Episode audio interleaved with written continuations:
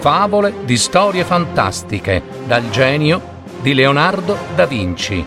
Adattamento e messa in voce di Gaetano Marino per paroledistorie.net.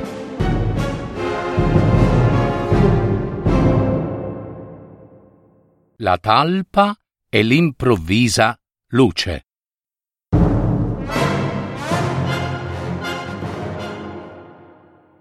Una talpa, sottoterra, passeggiava per le lunghe gallerie che la sua famiglia aveva scavato e ripulito in tanti anni di lavoro duro.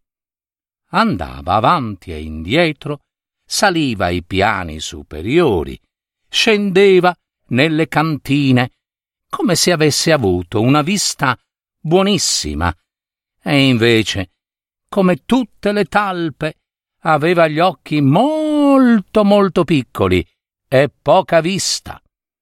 Finalmente si infilò in un cunicolo sconosciuto e seguitò a camminare. Fermati, fermati, gridò una voce dal piano di sotto.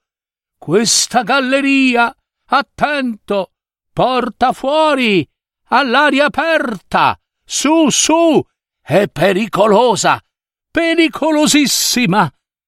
La talpa, invece, continuò ad andare, ad andare su, su, finché non si trovò dentro ad un mucchio di terriccio ancora fresco.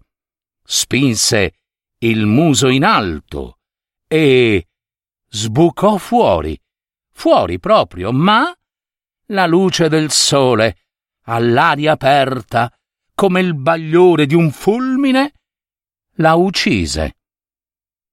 Anche la bugia, come la talpa, può vivere soltanto se rimane nascosta, a non appena essa viene alla luce per farsi notare, muore.